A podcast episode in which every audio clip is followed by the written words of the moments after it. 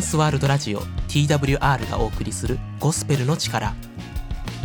本日のメッセンジャーは北海道札幌ガーデンチャーチの飯田祐樹牧師です。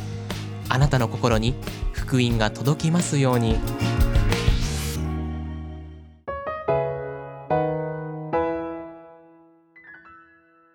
皆さんこんにちは。札幌駅徒歩5分ビジネスマン向けの教会札幌ガーデンチャーチの結城牧師と申します。今日はあなたはなぜ生まれてきたのかというテーマについてお話しします。誰もが生きていると私はなぜ生まれてきたのか。何のために生まれてきたのかというような疑問が頭に浮かんだことがあるのではないでしょうか。この誰もが思い浮かべる疑問単純な疑問なのに答えはなかなか思いつきません。人に聞いても明確な答えが返ってくるわけではありません。親や先生に聞くと、それらしき答えは返ってくることはあっても、誰もが100%納得できる答えというものは返ってきません。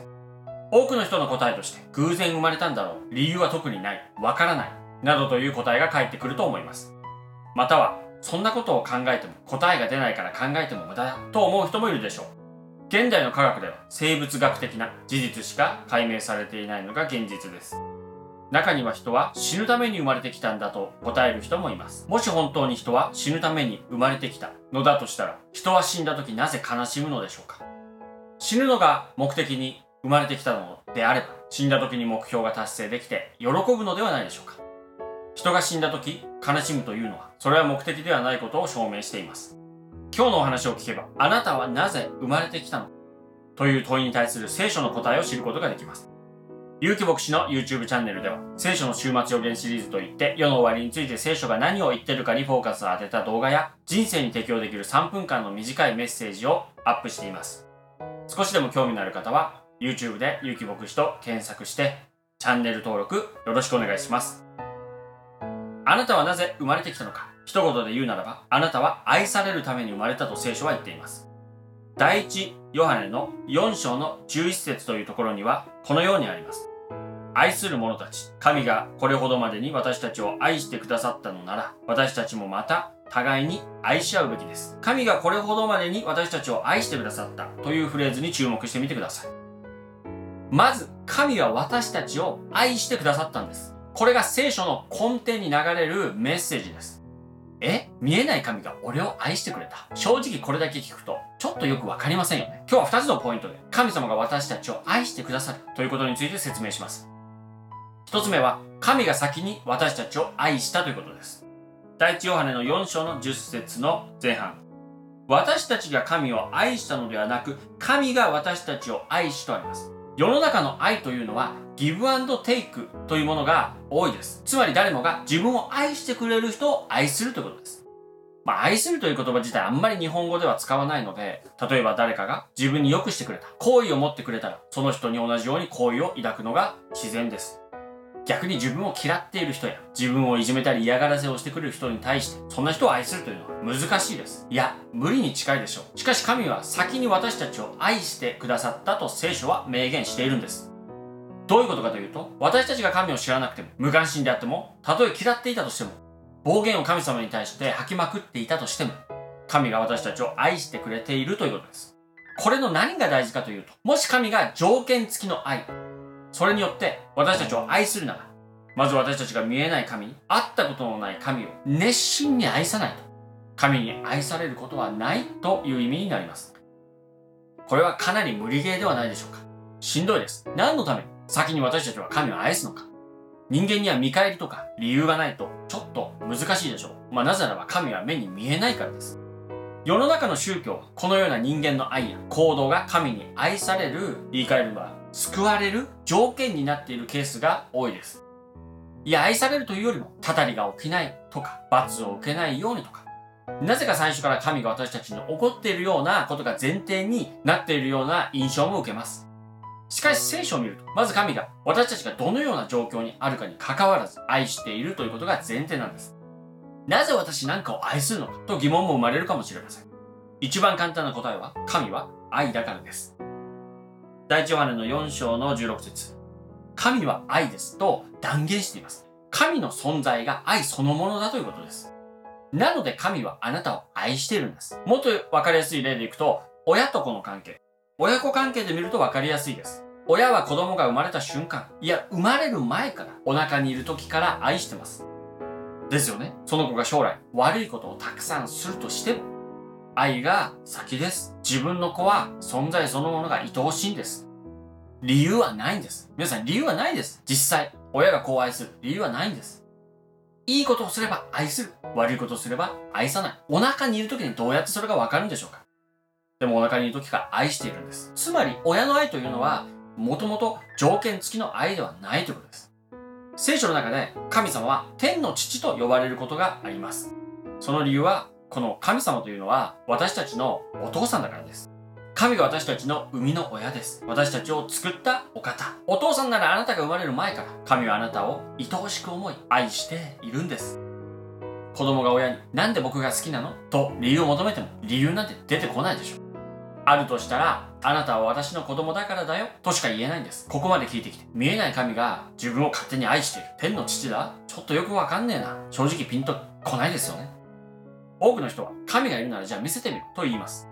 誰かがあなたに愛していると言っても、実際にその行動を見ないと、その愛が本当かはわかりません。口先だけの愛というのは、この世には存在するんです。愛は定義とか考えではなく、その人が受け取った時に初めて形になるものだからです。実は神は2000年前に、この人類の要望に応えられました。それが2000年前のイエス・キリストの十字架です。二つ目の今日のポイントは、神は具体的な行動で愛を示されたということです。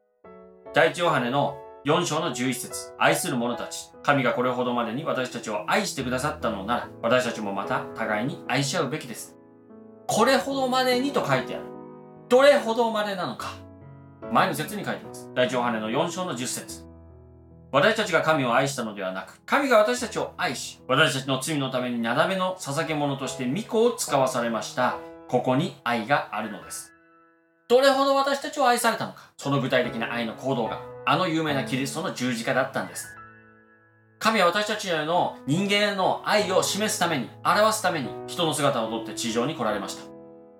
目で見えないじゃないか。目で見える形で来られました。透明じゃねえか。神なんだろ肉体を持って来られました。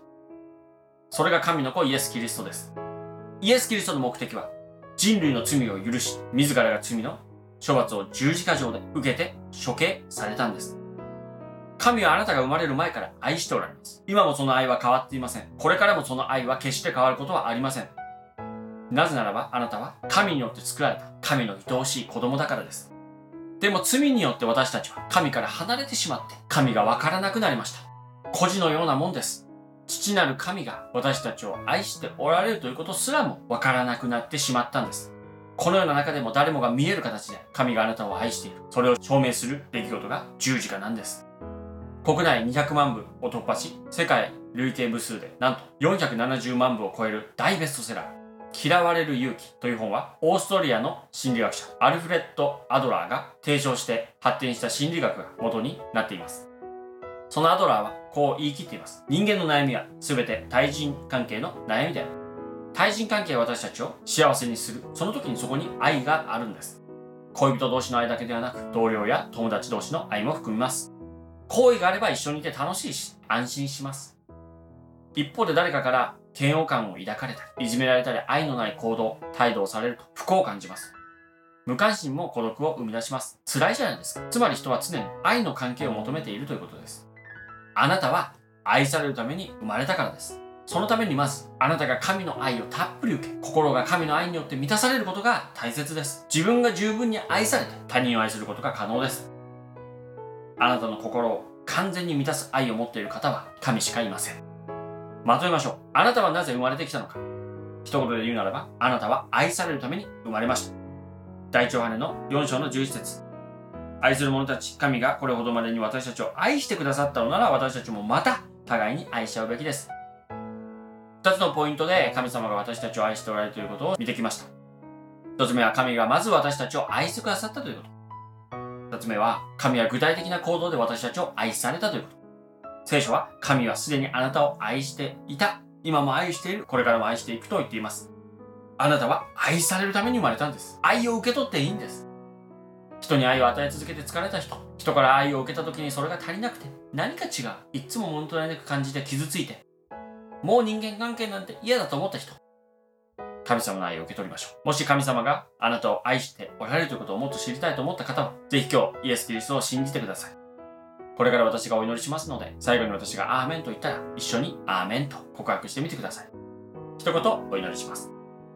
神様私は愛されるために生まれ、あなたが私を愛しておられるということを今日知りました。あなたをもっと知りたいです。聖書の神イエス・キリストを信じます。イエス・キリストのお名前によってお祈りします。アーメン。お聞きくださりどうもありがとうございました。またお会いしましょう。